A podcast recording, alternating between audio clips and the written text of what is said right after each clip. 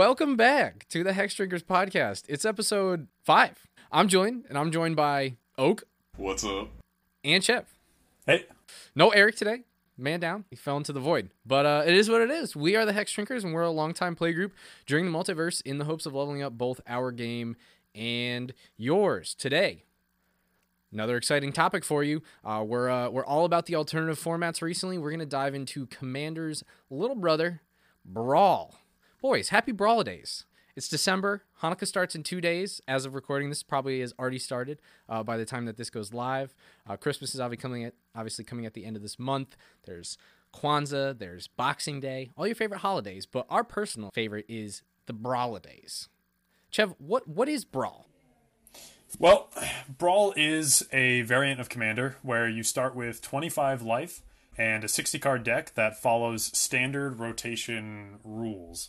Um, I think it came out around the time of Dominaria, um, which I believe we have an article on the site that goes more in depth into the history of Brawl and some of the nuances. You know, to to summarize, uh, 25 life, Commander, 60 card deck, and it follows rotation rules. I think another important thing is that your commander can also be a planeswalker. Once again, Oh, obviously yeah. standard. you know, that legal. sounds like a pretty solid thing to include. Yeah, I mean, we are going to be talking about a few of those later on, so it might be important. Brawl is seeing primarily most of its traffic through Arena, which is Wizards' newest client. They really are supporting Brawl on there, which is great. It's free to play, the client as well as Brawl in general. So it's really easy to get into Brawl. And I would say that uh, one of the nice things about Brawl is that it's not as solved and it's a lower power level in general than traditional commander edh whatever you want to call it. So you can play a lot more a much wider array of power levels in terms of your cards especially since we're dealing with just standard cards. They're not uh, exactly the staples that you might find when you're looking to brew something up and going on like edh rec. Uh, would you guys agree with that?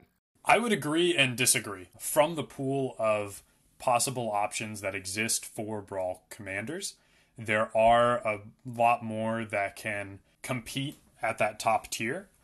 But because it is the the smaller card pool, you're really stuck with what Wizards has kind of decided was the power levels of the certain um, colors at this point in time. Meaning, green is going to be powerful because it has ramp, cultivate was just reprinted, all these things. But like white, at least when you're playing commander, has options similar to Swords to Plowshares or Path to Exile. Red has Chaos Warp, and all these things that kind of help these colors along to get to the same level as the colors that are kind of pushed today. Uh, and you don't have access to those anymore. So I would say, while it's not as solved and there are more options on the table, the col- colors or commanders that have the support of what is considered good and in standard right now kind of run away with it. Yeah, and I'd just like to point out again that this is a singleton format, so it's a lot harder to build consistent or just really consistent, like oppressive decks in the meta. Um, if you want to run four Wrath of Gods, you have to run four Wrath of Gods with different names. And so, uh, decks that are built around strategies that some might consider busted um, can't really exist unless they specifically revolve around how a legendary creature is busted, since your your deck sort of has to revolve around your commander. I slightly disagree with you, Chev, but I think you guys both kind of crystallized that point that one of the big things in this format is that synergy is key. So if there's some weird thing that you like to maybe do in Commander or otherwise, and it's not something that Wizards has sort of seeded at least somewhat into the sets that are in standard um, you know anywhere between what is it like five and eight sets that will have it uh, in standard at any one time. If it's not within one of those sets you probably aren't going to be able to do it. But like you're saying i think that you could take most of the legendary creatures and we are having a much larger influx of le- legendary creatures over the past uh, few years especially like you said starting with dominaria was when they really started pushing just a lot of legendary creatures all the time uh, because we have so many legendary creatures, I feel like you can take most of those and build a pretty reasonable deck. One that will win, not necessarily all the time, but you will be able to play well, you'll be able to feel competitive, and you'll be able to do some cool things. Uh, it just, you don't have 25 years of legendary creatures to find that super niche effect that you might want. Speaking of which, this this literally just came to mind, but uh, a, a while back, I believe, while we were visiting Julian at school, we did a brawl draft in Dominaria, and that was pretty interesting. It was half Dominaria, half like Core 19 or Core 20 or something, because we couldn't find enough packs in this random Maryland Target to have uh, six packs of Dominaria. but but you're right, it was a totally sweet idea, especially thinking of it when we did the Commander Legends draft uh, just a couple weeks ago. It was definitely a really cool format. I remember not as much support, but that was also because we kind of tried to drill a, a round peg into a square hole. That's true. And so that could be a story for another time, but I just figured I'd bring it up. that was a good one. Who who won that? Was that was like a Oh, that was me. That was yeah, yeah, it was you with the Knights deck, right? That one legendary who cared about Knights. Yep, I, I had a busted commander. I was gonna say it was it was not me because my my commander was bad. It was like generic Selesnya. I care that you have creatures. Oh. Sha Shanna? Yeah, yeah, yeah, yeah. New Sisay, basically. Eric would have loved it, but he's not here, so we get to dunk on it. That is, that is an important point, though, Chev. We we're, we are going to be talking primarily about Brawl on Arena. That's because that's the easiest and safest way to play right now. But Brawl is a format that you can play in paper. Hopefully, LGSs will exist again soon, and you can maybe go to Friday Night Magic and grab some people and get get a pod, or just uh, play with your friends if you're looking for something to spice up your your EDH nights. Speaking of arena, though, over the past few days uh, and just in general, I think Brawl is a majority of what we play. Let's talk about the metagame, what we're seeing, what we're playing, and what people might expect if they are going to get back into or start getting into for the first time uh, this format. One of the ones that I've been noticing a lot uh, especially since it just came out in Zendikar Rising in the fall a few months ago, is Phylath. So Phylath is a six mana elemental red green. Uh, so Gruul, he's a five five, and he says when he comes in, you get a number of zero one plant creature tokens equal to the number of basic lands you control, which is important because sometimes you don't always have basic lands, but uh, it should be noted that for Brawl, you're going to have a lot more basic lands than your average commander deck, of course. But yeah, so you get those many um, when it enters, and then landfall because landfall once again that's kind of Zendikar's bread and butter. Landfall you get to put four plus one plus one counters on a plant that you control. So ideally you play Phylath and then you immediately drop a land or maybe even like an evolving wilds and you get two triggers and you get a, a large plant or two for your troubles as well. I've been seeing that in the queues. a Julian. I would expect you to see that quite a few times considering you do play it. Well, Chev, uh, you're right. You're right. I do have a Phylath deck. Uh, I like it a lot. We'll talk about that a little bit later when we talk about our personal decks, but I have been seeing it a lot on the other side of the table. Um, I'm not surprised. There's a lot of good green and red cards. Uh, people who have been playing standard, you know this. And also, Landfall has been a prominent mechanic in Zendikar, and also just sort of ramping has been the name of the game Yeah. recently in standard. So, that, of course, transitioned into tools that you can use for Brawl. And Phylath has a similar sort of compatriot, uh, a Gruul compatriot, uh, which is Radha, uh, Warlord of Keld. Is that the title? That sounds like one of the Radhas. I'm not sure if that's the current Three mana Radha, um, which is one of the decks that Chev plays. It does kind of a similar thing to Phylath, right, Chev? You you just want to do a lot of green red big things. Yeah. Um. So a conditional first strike. Uh, when it's your turn, super useful ability. You can play the top card off your library if it's a land, uh, and the the big thing, um, as opposed to benefiting off lands with something like landfall and triggers, instead you have this six mana ability where Radha gets plus X plus X until end of turn, where X is equal to the number of lands you control. So you get a couple mana dorks out there, uh, enough lands. Maybe you can trigger it twice in a turn, um, and just make Radha this big beefy monster. Uh, hopefully, giving it trample with I think one of the gods gives everyone trample, or no, Garruk's Uprising gives creatures you control trample, and effects like that. I think Nylea does. as Nylea? well. Yeah. I think new Nylea, New does. Does. Yeah. So any of those effects to hopefully get through and smash with Radha. The version that I play also has Phylath in the 59, uh, along with all the other kinds of like red and green stuff that we've seen recently. So you know, but we'll we'll jump into more of those staples later. 59 doesn't uh, roll off the tongue as well as 99. No. I, I like I like having something else to say though. It, it feels I don't know. Maybe I'm reading into it too much, but I think it's fun to be like, yeah, you know, the 59. But that could just be me. I've been seeing a lot of black though between the uh, the commanders that have been up there, which I guess makes sense because we've seen a lot of good removal, and then with the reprint of Grim Tutor into standard with uh, M21. Uh, it's it's given support to uh, strategies like Ashiok and Liliana that show up pretty high on the ladder. Those two generally revolve around some sort of resource deprivation. Liliana with discard, and Ashiok just mills you and creates creatures that mill you. And as soon as you see that on the other side, at least for me, I take a deep sigh and maybe take a break to go refill a drink or something. Or my finger accidentally clicks the concede button, which, you know, can't be helped sometimes. Yeah, I'm going to go ahead and list off uh, another deck that I believe Chev has a copy of, which we'll get into more later. Um, but I feel like I tend to see Kinnan, the Bonder Prodigy, on the ladder quite a bit. There are so many things I just hate about this card and the deck that it uh, runs in general. We've talked about this a lot on our previous podcasts, but I think especially Julian brings this up a lot. Uh, but the sort of power creep that's been seeping its way into blue and green, this deck kind of just embodies that. It is a big, dumb ramp deck that cheats things into play, and it, the worst thing is that the some of the players are actually now getting smarter. They they'll they'll accumulate a lot more mana before playing Kinnan, mm. and then even if Kinnan dies instantly as soon as he hits the battlefield, which I tend to remove him as soon as I see him, uh, since he's only got two toughness, uh, you can still tap a bunch of mana, or, or, or sorry, tap all all of your non-land permanents for double mana, and possibly even activate uh, Kinnan's you know activated ability, which is just it's just rough. Uh, you see a couple things that we're, we're going to jump into a little bit on. You know, I, I agree that there's a wider group of legendary creatures you can kind of pick from. Unfortunately, Julian has you believe that it's this wondrous world and you can pick whoever you want and create a pretty decent deck. I would disagree and say, you know, you need someone who's going to affect the battlefield immediately. Uh, otherwise, they're kind of DOA.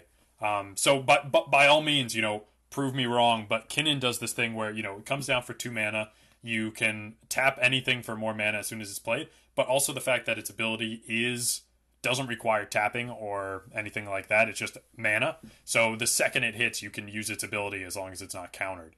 And so we see, you know, the, the the people that come in and affect the board are the ones that are going to stick around. Once again, agree and disagree. I agree that affecting the board is always a good idea in this format. I think that there are other ways that you can quote unquote affect the board. I think certain sorts of control are actually like very viable in this. I mean, Ashiok is currently the number one in terms of metagame on the uh, MTG Goldfish page, and that deck basically plays all of the good removal, a little bit of ham disruption, uh, a couple of counter spells, and then Ashiok herself, once they actually land Ashiok, they basically just take care of everything that you're doing and then land Ashiok uncontested usually.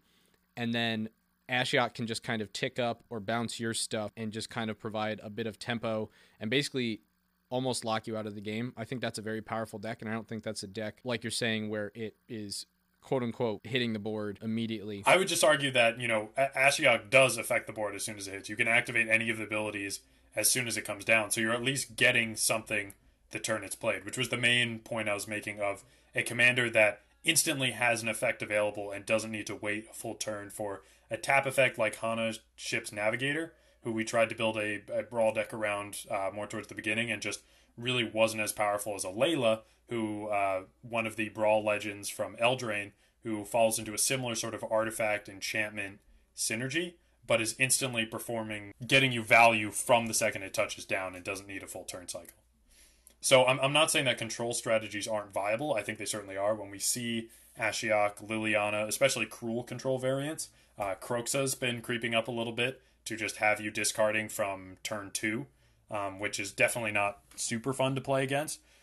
But like, you know, Kroxa and everything else, the second it hits, something happens and you continue. Um, so that that was it more. You need a, a commander that is instantly affecting the game. Um, I think the only main one I see that doesn't is Radha. And that's just because the shell of green red is so strong to provide ample support with other big creatures that you can wait until you have the mana to boost her. Okay, that's a fair enough point. I, I agree with you that you can't really have a quote unquote do nothing commander. I think we're lucky enough that basically all of the ones that would see play or that you would want to play, do that. Another thing I wanted to bring up is we are talking a lot about decks that have green in them or decks that want to ramp, and those are powerful. But I think that there's actually enough of a discrepancy in this. It's not like Commander where you just get to a million mana and then you win. I think there's actually a lot of decks that can kind of go on the more uh, aggro to mid range, and they don't need necessarily that ramp to really compete. I think one of uh, one of the casts in general, personal favorite is Torbrand. I have a Torbrand deck. I know Oak has a Torbrand deck. You wanna you wanna tell us a little bit about that bad boy? Yeah, Torbrand's great, and just like you guys were saying, he he is. You want to uh, talk about him? Yeah, yeah, he's great. Torbrand's great. um, uh, Torbrand affects the board, or he can definitely affect the board as soon as he hits. Um, especially if you just play a bunch of like small pingers right beforehand. Some people like to go the cavalcade, yeah, cavalcade of calamity uh, style, but even without that, it's really easy to just get a couple creatures out, drop Torbrand, and then all of a sudden your creatures are hitting for so much more damage. In case you don't know what Torbrand does, he basically just makes all of your red sources deal two extra damage. So this means creatures, other permanents like enchantments, and burn spells, essentially. Uh, oh, planeswalkers too. But he is a pretty good example of an aggro strategy working in the brawl format where you don't really ramp much. You pretty much play small creatures, you play commander who makes them a lot stronger, and then you, you're just attacking the whole time. So I love to see it. Yeah, ramp ramp is good, but I guess one of the the big benefits of brawl that we touched on a little bit is because it is the standard card pool. You're limited by whatever's currently in standard, and right now we are seeing a, a bit of a boon of ramp since Zendikar Rising just came out. So we have the new Harrow variant, we have Cultivate, we have a few creatures from Ikoria that ramp, we have Solemn, and a couple others. But we don't have the breadth that a green uh, commander deck can really lean on with everything from Nature's Lore to Three Visits to uh, Explosive Vegetation, all those things. Um, you, you can't double up on a lot of these, fe- these effects. You have like one or two um, and even a, a, ramp deck per se is only going to be pushing two or three lands above the curve until you know the end game when something uh, scary happens. Yeah, and not only green ramp, but green also does lack a little bit in the payoff department. There's no tooth and nail. There's no um, uh, whatever the green praetor was. Uh, I forgot his name, uh, but yeah, it, there's there's not as much on the high end for green. No Terastodon, no uh, Craterhoof Behemoth. It's uh, it's a little bit harder, but it's not impossible. I would I would disagree with that. I think green has plenty of uh, things. Uh, Ashaya is a very very dumb magic card.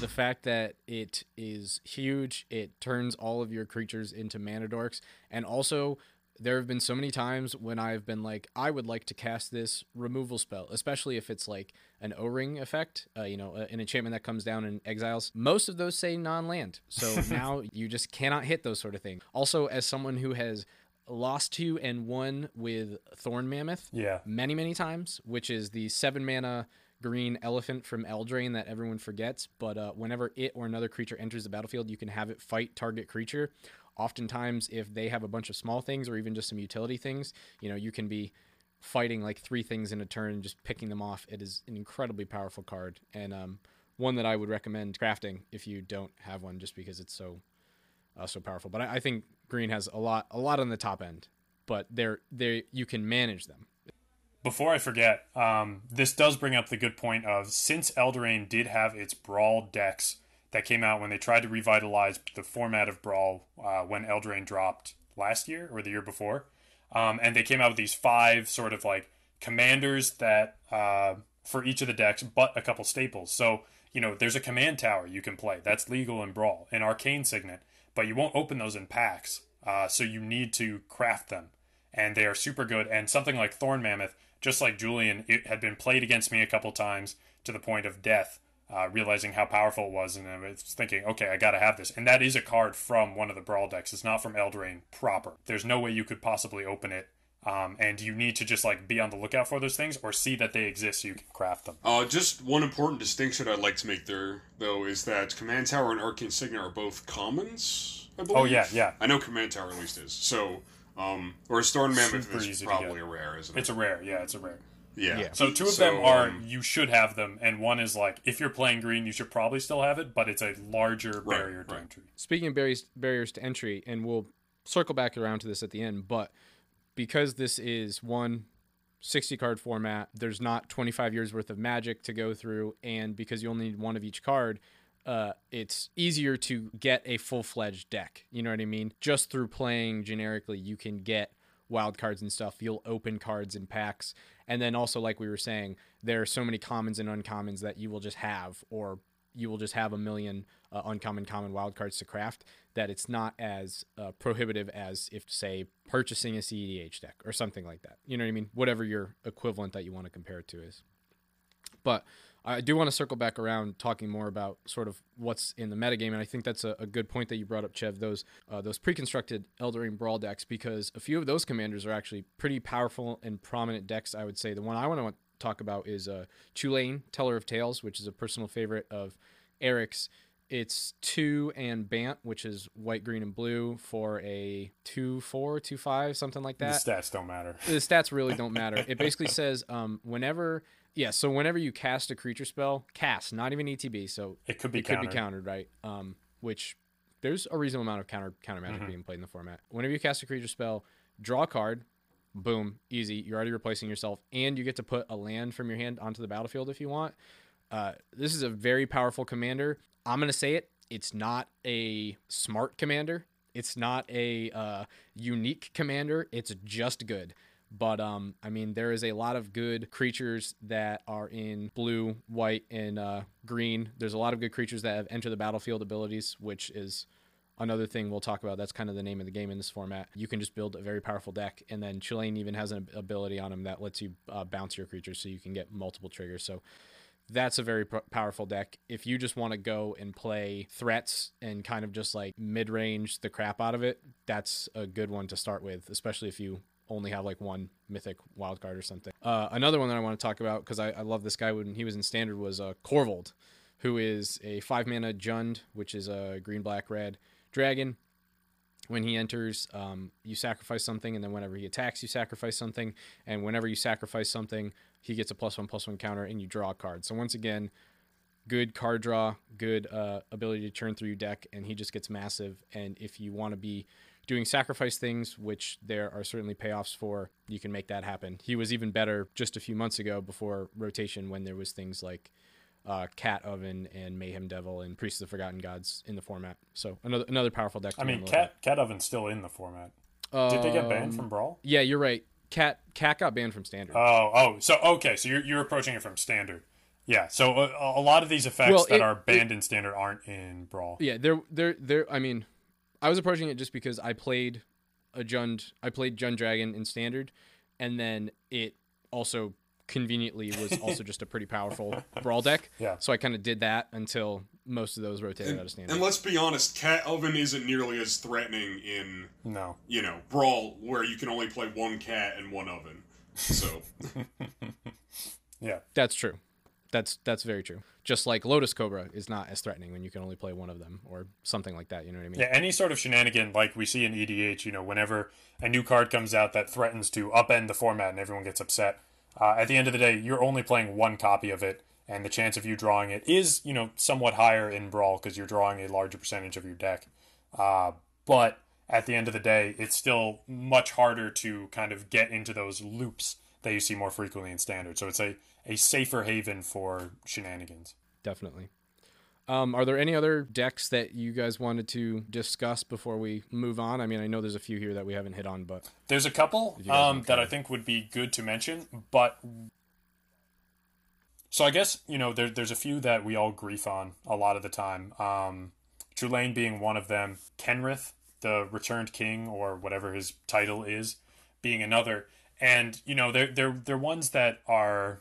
Uh, I like the way Julian described it earlier. Of they're just good. They're not smart, as in you can kind of just put them in charge of a, a, a large a mass of different stuff, and at the end of the day, you'll probably have a pretty solid deck. And so while they are they are pretty good if you're just trying to get into the format and you want a a safe starting place where you can at least compete and then learn from there and what strategies you want to incorporate. So I think um, Kenrith is another good option of a deck that I saw more of until recently.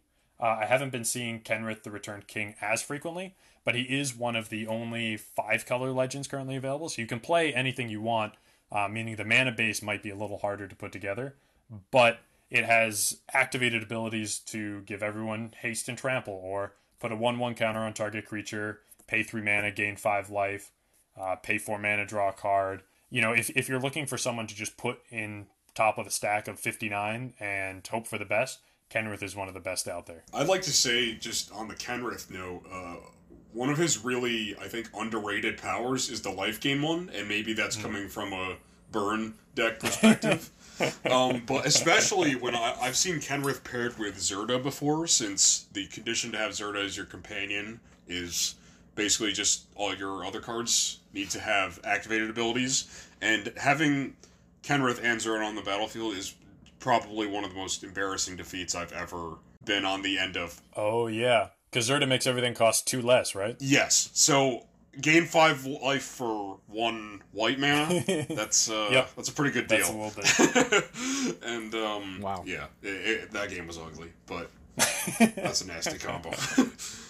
yeah, no, I, I haven't seen that build. I'm glad I haven't. Um, but that sounds absolutely heinous. So we've talked a lot about the meta, meta game. I think there's some legitimate decks that we didn't necessarily hit on, and we're going to hit on a few more when we talk about what we're playing exactly. But I, I think I do want to distill down just a few of the main points of what's good, what's not, what's to be looked out for.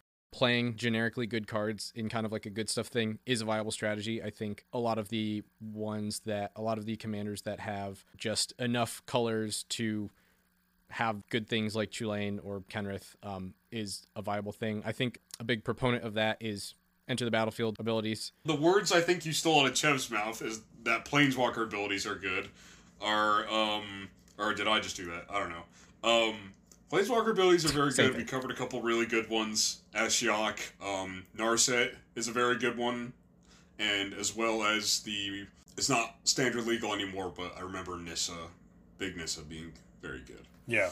Yeah. Um, well, new new Golgari Nissa is uh, still pretty powerful. Re- I I think reasonable. Mm-hmm. Um, I haven't seen a bunch of her, but when I have, she has done some damage. Yeah. So pretty much anything that can just provide uh, really consistent value. For me, one of the staples that comes to mind are the really good sagas like Eldest Reborn, um, Kiora Bests the Sea God, and of course Elspeth Conquers Death, all able to pro- provide three turns of headaches for your opponent. Mm-hmm.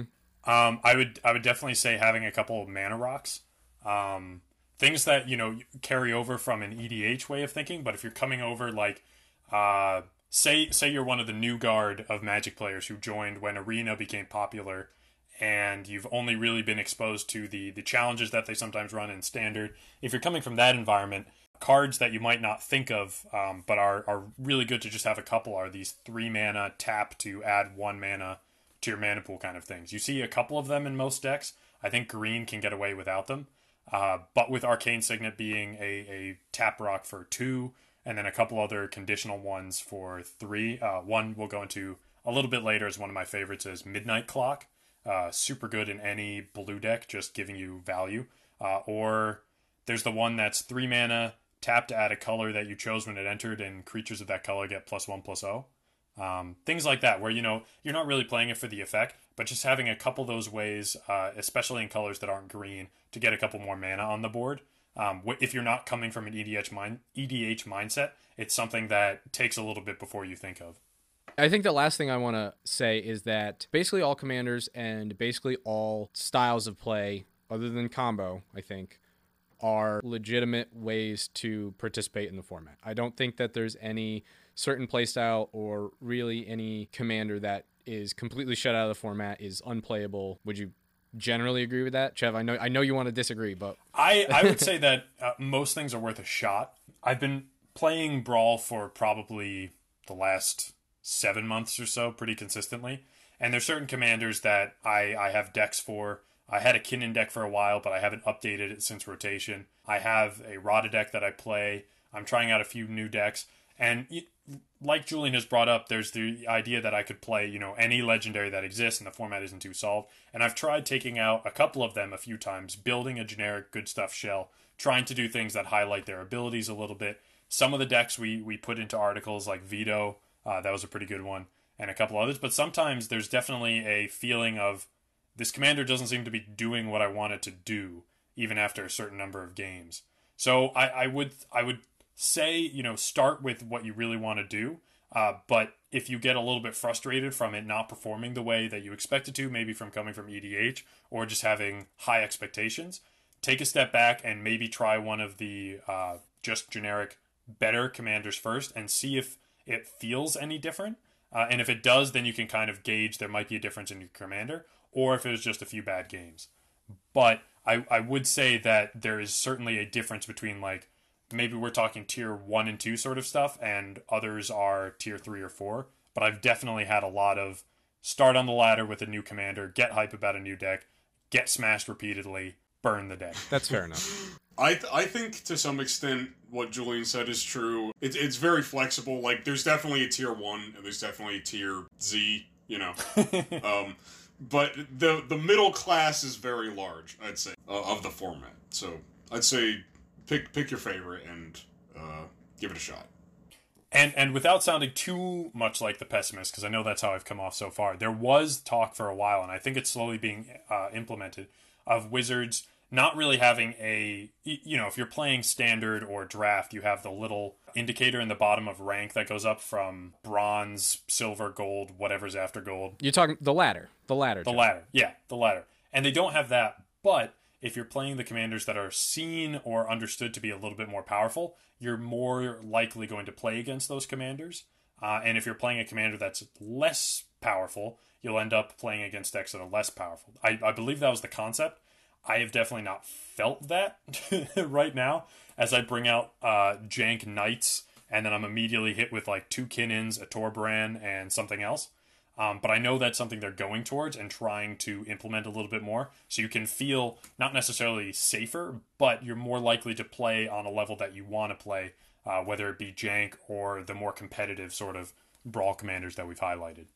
Yeah, I know that's something they're working towards. I've actually sort of noticed it, but That's good. you know, then sometimes I'm like, oh well, I'll, I'll, I haven't played this deck in a bit, and I'll play it, and then they'll be like, here, do you want three Kenriths in a row? um, you know, Well, my favorite deck, probably, of course, you know, if, if you listen to uh, last week's podcast, you probably anticipate this. I've already mentioned it before. Uh, would have to be Torbran. Mono Red, I think, is just really fun, even if some people might argue it's a brainless deck. Um, you do a lot of math, I'll say that, a lot of discrete math. um, really, what sets it apart for me, though, is that in a format with a commander, there are very few, to say the least. There's EDH, there's Brawl, and then there's Oathbreaker. Uh, but in most of those, there isn't really a viable aggro strategy. Uh, and I think in this way, Torbran sort of breaks the mold for. Well, yeah, he breaks the mold. I agree with you a lot because I actually you told me about your Torbrand deck initially. I mean, this was probably six months ago now. I built a Torbrand deck and then I've been tweaking it, and I I really love the deck too. And um, I would actually sort of disagree with you that I think things like Torbrand and another deck that I'm going to talk about in a little bit, um, these sort of aggro decks, I feel like they're actually the the hardest decks to play in the format because you know you play against a lot of things like Gruul or Golgari. They're kind of just playing good cards. They have ramp, you know, whatever. They're just playing mythic rares. But I think that for things like Torbrand, especially because he has such an immediate effect on the game, there's some really complex lines of play in terms of like you said, like yeah. So if I have this thing out and then potentially I have another thing that has haste or whatever. So now I can play Torbrand, but I know it's going to get removed immediately, so I need to like play him, but then still have mana open for a burn spell and all this stuff to make sure that you have the right math. And then if you're like me and you add fiery emancipation, um, I never understand how that works because layers does it is it is it plus two and then tripled? Is it tripled and then plus two? Is it some other weird math formula? I don't know, but I feel like there's a lot of really cool lines of play that come from that. Um, are there any specific cards that you have found that's like kind of secret tech or any personal favorites in Torbrand? Because I, I know I have a couple. Well, um, a pet card of mine is Irencrag Feat. Um, I think that deck is just fun. Oh, yeah? I love I love cards that are only that are good and only good in mono red decks. And of course, jeez, I guess this isn't really a pet card, but um, six mana Chandra is quite good. Uh, unfortunately, Torbrand doesn't stack up her um, emblem effect. Uh, but you know, I I guess we can't have all the things we like. And then finally, I'd say uh, Sundering Stroke is a great one, especially coming right off an Irencrag Feat. You almost always cast that with just straight up seven red mana, so you're able to hit three targets for seven damage each, which is usually just kill two creatures and burn your opponent for seven. And if they're not dead by then, they will be soon. That's pretty sick. Um, uh, you talked about six mana Chandra. I actually love five mana Chandra who uh, she does get stacked up because her plus one is two damage to any creature, but with Torbrand that's four. Um, it's actually any target, I should say. So a lot of times I'm just picking off creatures, and then she starts with four or five loyalties. So she, loyalties, so she goes up pretty quick, and you can start taking out creatures. So she's she's a great call. You mentioned this earlier. I'm also a big fan of the pingers.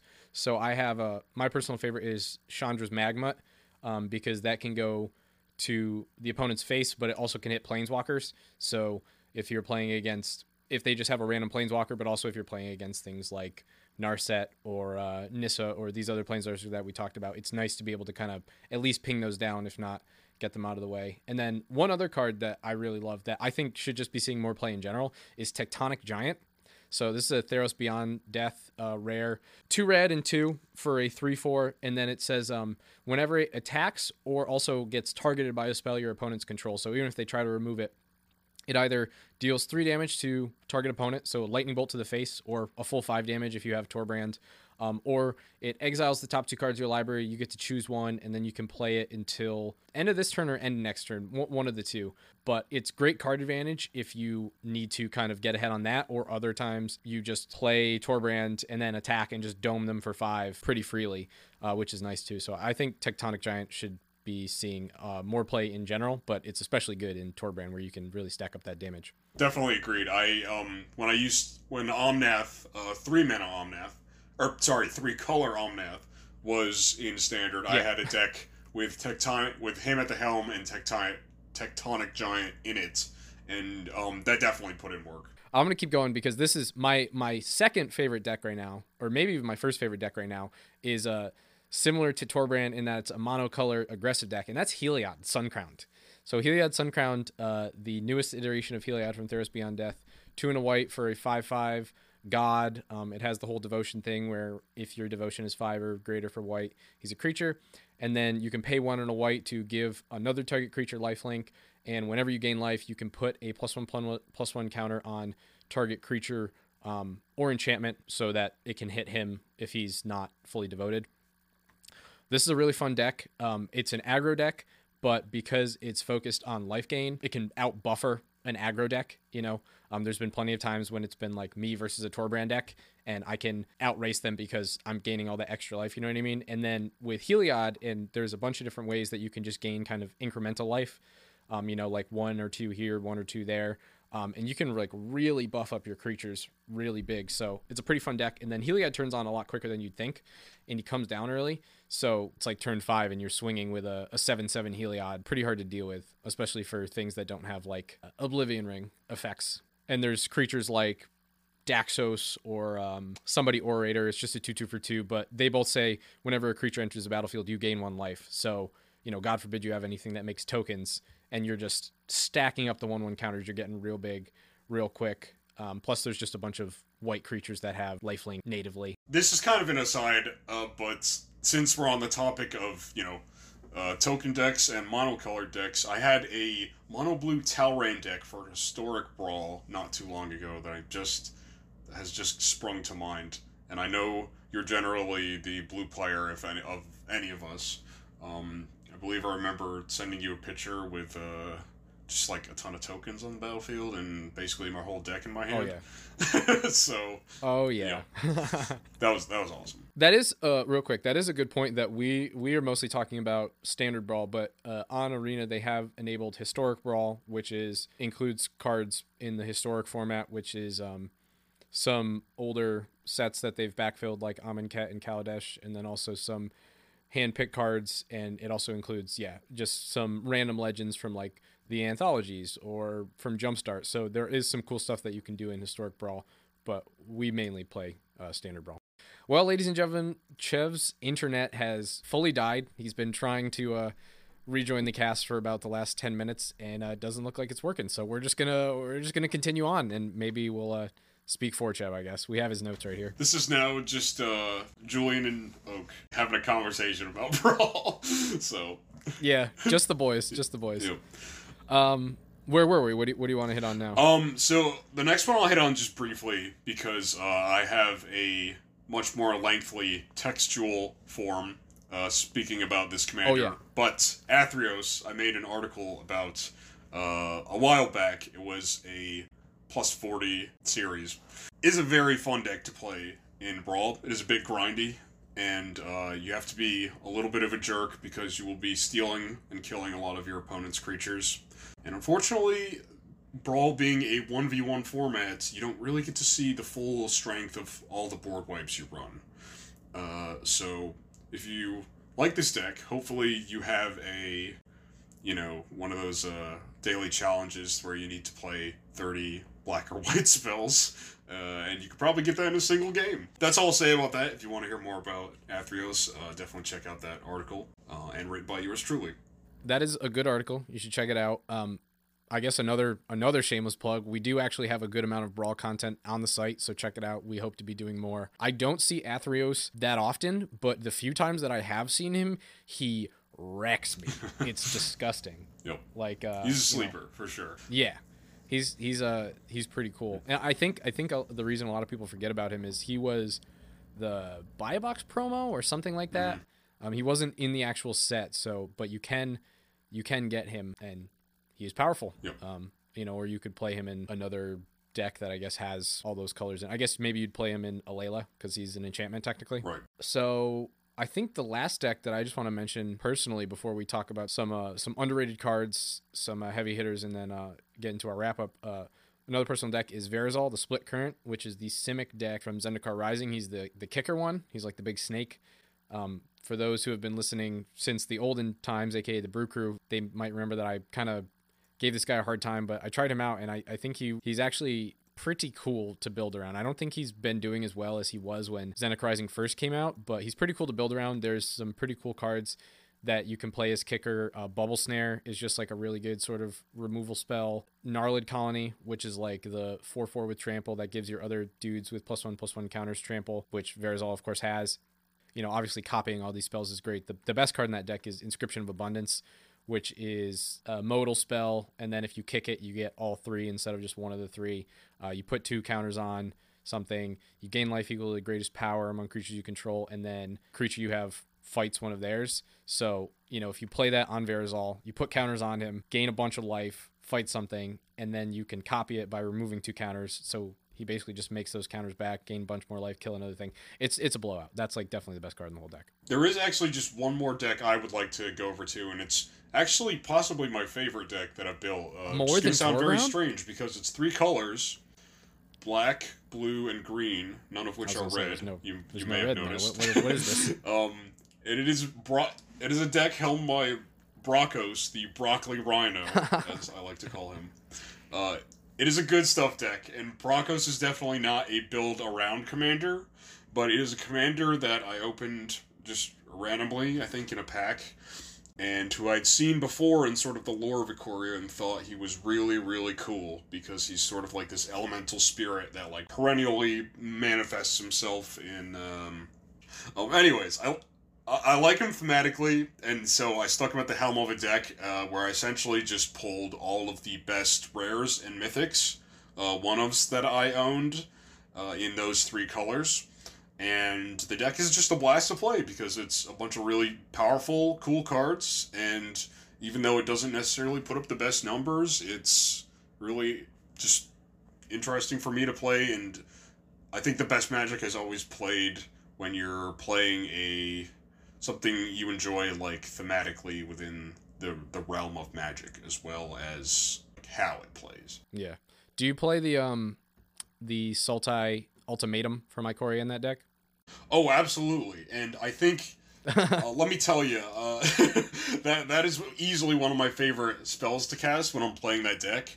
Um, my three favorite targets are now, of course, this is assuming I haven't drawn any of them yet, which happens. But um, I love to hit Big Lily, the, or the six mana, uh, Dreadhorde General, Kiora Bests the Sea God, and the Great Henge all in one. So, um, and with of course with Emergent Ultimatum, the opponent has to pick one of them, and I just get to cast the other two for free. Uh, I mean, when I get to do that, it's just like, what can I say? It's just Yeah, that's the best. That's the best stuff. You know, I gotta say, I gotta, I gotta go on a quick little tangent.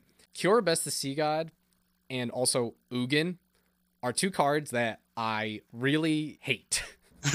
uh, I just wish they weren't in the format because I feel like basically whatever, especially Ugin, but Kiora, uh, Kiora Bests the Sea God as well. I feel like basically whatever I'm playing, that I'll be like playing a really good game and I'll maybe get my opponent down to pretty low life. Like I'll basically have the game locked up in the next turn or so. And then they'll just be like, oh, I'm at eight mana. Here's Ugin or here's Kiora Bests the Sea God. And then it's just like, okay, now all of a sudden I went from a, a completely commanding presence to you have this unkillable giant threat, tap my stuff down, and then steal something, or you just play Ugin and you just completely wipe my board, and now all that progress that I made is gone, and you have this basically unkillable planeswalker that, that just wins you the game. I I really don't like how it's basically just like have you passed a go? Did you collect two hundred dollars? Great, you win the game. You know what I mean? so as much as I respect that those cards are powerful and I like to play them in regular EDH, I just feel like in this format, every time I see them, I'm like, ugh, why stop? Oh well, hey man, if if you know I ever get the chance to do this uh, cast emergent ultimatum against you, you can always pick Kiora Bests the Sea God as the one I can't cast, and then I just get your favorite card, Great Henge, right? You know, I mean, that's I you love that card, don't you? Great Henge is, is interesting. All right.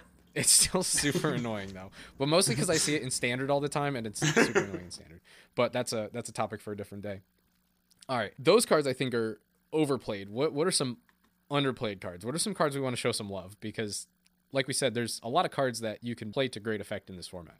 So yeah, I think um you mentioned this uh, a while back, but O-ring type effects I think are really good for locking down people's commanders. Some of them are really versatile. They let you hit multiple different kinds of permanents, like of course the original O-ring. Uh, and then of course you got stuff like Prison Realm, which is just like okay, kill a creature, scry one, not bad. But yeah, I I talk about this a lot in the uh, Athreos article, but O-ring effects I think are especially powerful in Brawl and maybe not as much of an extent in EDH, uh, just because an O-ring hitting uh, someone's commander, which they will very often be playing, is a, about as good as you know a path to exile. It's just uh, it's going to send them back to the command zone almost every time because no one, unless they're just running a ton of enchantment removal in their deck and they already have it or they know they're going to draw some soon, are no one's going to want their commander under that O ring because even if you have the removal, you know, it could always get countered or uh, something bad could happen. So most people just don't go for that option. I feel that. I think a few of the underrated things are, you know, a lot of people are playing green because they have access to like cultivate and migration path, and of course, and those are good cards. But I think for um, even some of those decks, and also a lot of the monocolor decks, the decks that aren't playing green, I think uh, there's some really good mana rocks in the format. Chev was talking about Arcane Signet earlier. Um, he was talking about Midnight Clock, which people just kind of think of the whole like, oh, you get to 12 and then it strikes, and then you do like the whole what the heck is the Power Nine card? Time, time Twister, Time Twister effect. But it also just taps for blue. People just forget about that. Um, I'm really big on Skyclave Relic, which is a rare, but I feel like I opened like three of these in like my first 10 uh, Zendikar Rising pack, so I don't think they should be too hard to get. Indestructible taps for one of any mana. Um, it costs three mana, but you can kick it for an additional three and get three of them. So in the late game, it's pretty powerful. Um, or if you're running the kicker uh, guy like I was, um, so that's really good. There's also Heraldic Banner. Once again, three mana mana rock that you name a color when it comes down, and then creatures you control get plus one plus O if they're that color. So that's really good for things like Torbrand or Heliod, like I was saying. I mentioned Tectonic Giant. I'm a big fan of that guy. Uh, another one that I think is really great, just because I've been absolutely shredding people with it in my Heliod deck, is Maul the Skyclaves. So this is a new one of the rare equipments from Zendikar Rising, two and a white. Um, when it enters, you automatically attach it to a creature you control, so it's kind of like a free attachment, which is nice because the equip cost is two white white or something like that. So it's a little prohibitive once it gets off, but you know if you can put it on somebody who's already beefy, um, it gives it flying plus two plus two and first strike. So, you know, I have Heliod out. He's a 7 7 already. I bopped that on him. He now is a flying first striking nine nine. Uh, you know, I don't really need another turn after that. Uh, so I think Maul of the Skyclaves definitely deserves a, a little bit more love. Um, just a general observation I had. I feel like we actually listed off a lot of good um, spells in white for that, like Maul of the Skyclaves, O Ring effects, and then like Elspeth Conquers Death. I know is a, is a very good spell, but gotta give props to the to that, I guess at least for um, having some having some good white cards in the format.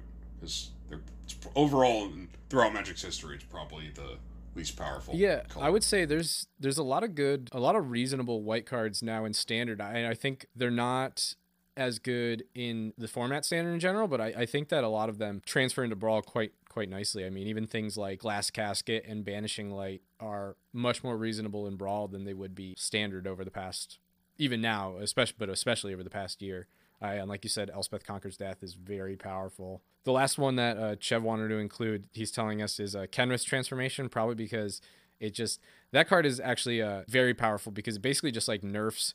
We've been talking about how important it is to have a commander who is you know affects the battlefield and how important it is for you know in terms of like synergy having synergy with your commander in your deck is kind of the name of the game and Kenrith's transformation one draws a card which is just like insult to injury but all, it just completely like nerfs anything you're doing. It's just always the worst. There's a there's a card in blue too that does a similar thing. It, it like gives them like minus two minus zero and they lose all abilities or something. I think it even has flash because I feel like I, I was queuing up like a lethal Torbrand attack and like I declared attackers, and then they were like, "Boom! Torbrand is now neutered, and now you don't do all this extra damage, and I kill you next turn." And I was like, "Ah, oh, jeez, that's rough." Yeah. Oh no. But yeah, I guess any, any way that you can put their commander out of commission, something like a, a pacifism effect, it, it can't attack or block because then it's like so much harder for them to get get it into the command zone to replay it, and it's not doing that extra stuff that you know is, is problematic for you. You could definitely say spells like that are like the the EDH or the brawl equivalent of the EDH like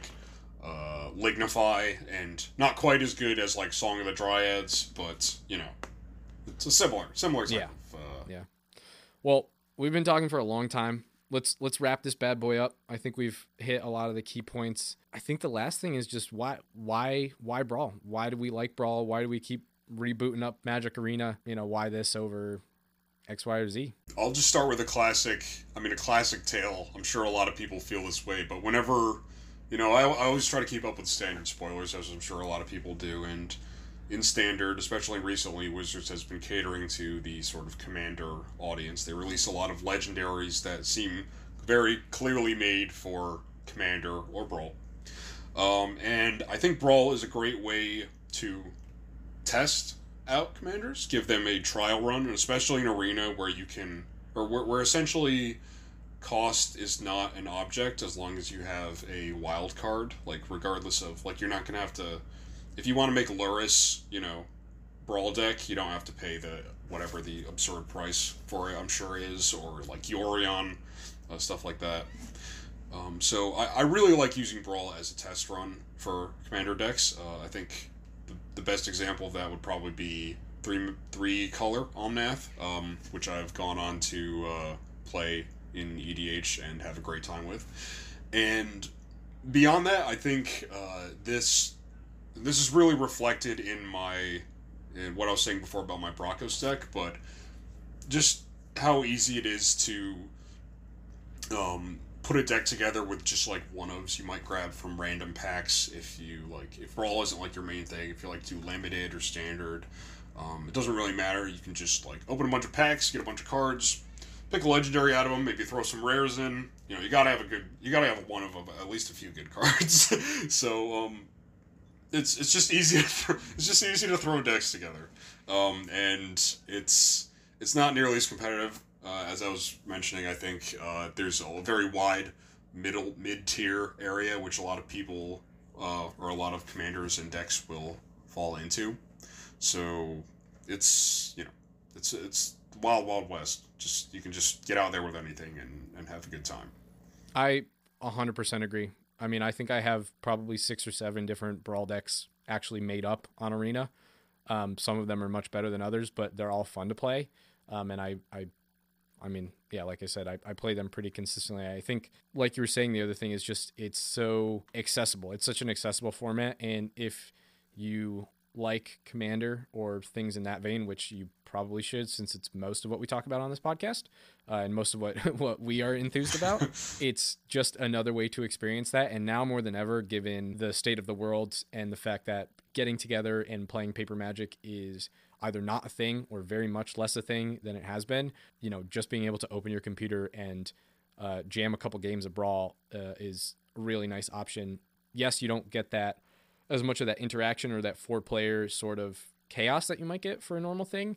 But if you like the sort of singleton brewing and then also brewing around a legendary creature or planeswalker, um, it's just as much present in Brawl as it is in Commander. And the other thing is that a Brawl game might take anywhere between five to 30 minutes, whereas a Commander game might take two hours. So it's just, once again, it's nice to have access to that and just kind of be able to do whatever you want. And since it is so cost effective and easy to get into, um, I think it's just a great option, um, especially for people who maybe don't want to play standard or who want another thing to do on Arena. Brawl is a lot, a lot of fun.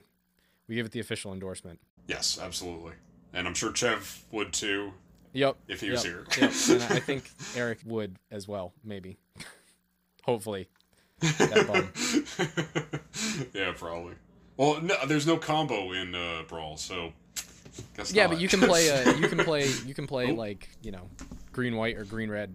Just beat faces in. You know what I mean? oh, Eric's true. not always a CEDH player. right. One one counters. Yeah, one one counters.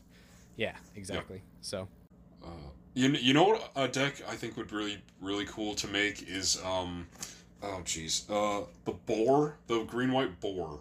He- he just Dude, I've like seen- fun, I've right? seen him- so- hate boars. I think I'm gonna keep this all in tangent right before we end the thing. Uh, the green white boar. Um, he's I think a really good entry point because there's just once again there's a lot of just random good green cards and there's plenty of just like good white cards. You just kind of play those, and then when he enters right, he gets you two more lands. You can play just like all basics, and he just immediately like pays for his commander tax. Like you never will not be able to play him. You know what I mean? And plus, he's just like a four four that just is good. Plus, he randomly shuts Yeah. down some I, strategies. this is this is if you ask me, this is green green magic done right. It's just you know you get some lands in your hand. You'll make you'll make your land drops. You won't you won't ram. Yeah, but exactly. you know you don't need to. So yeah, I actually It's I fair. actually like the uh, I actually like the boar. Yeah. So wow, we have been talking a long time.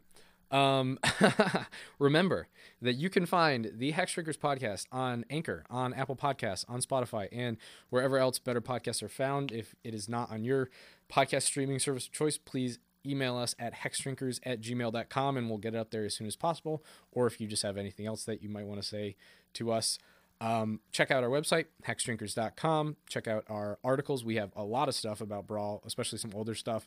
We're going to be updating that with newer stuff in the future. Um, you can also find this, future, and previous podcasts uh, on there, as well as videos. Uh, follow us on Twitter and Instagram at Hexdrinkers. Uh, get updates, hot takes, uh, talk smack to Chev, um, all that sort of good stuff.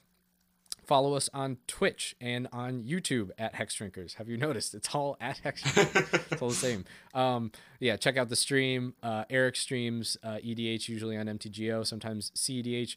Uh, I actually want to start streaming some Brawl, um, and I think that Chevin Oak might be doing a little bit of streaming as well. So if you like this episode, check us out there. Uh, we'll be doing some more content. My voice is getting hoarse. I need a drink of water. So for uh, Jules, for Oak, for our fallen brother Chev, and for Eric, who had to work early in the morning, uh, this is the Hex Drinkers, and we are signing out.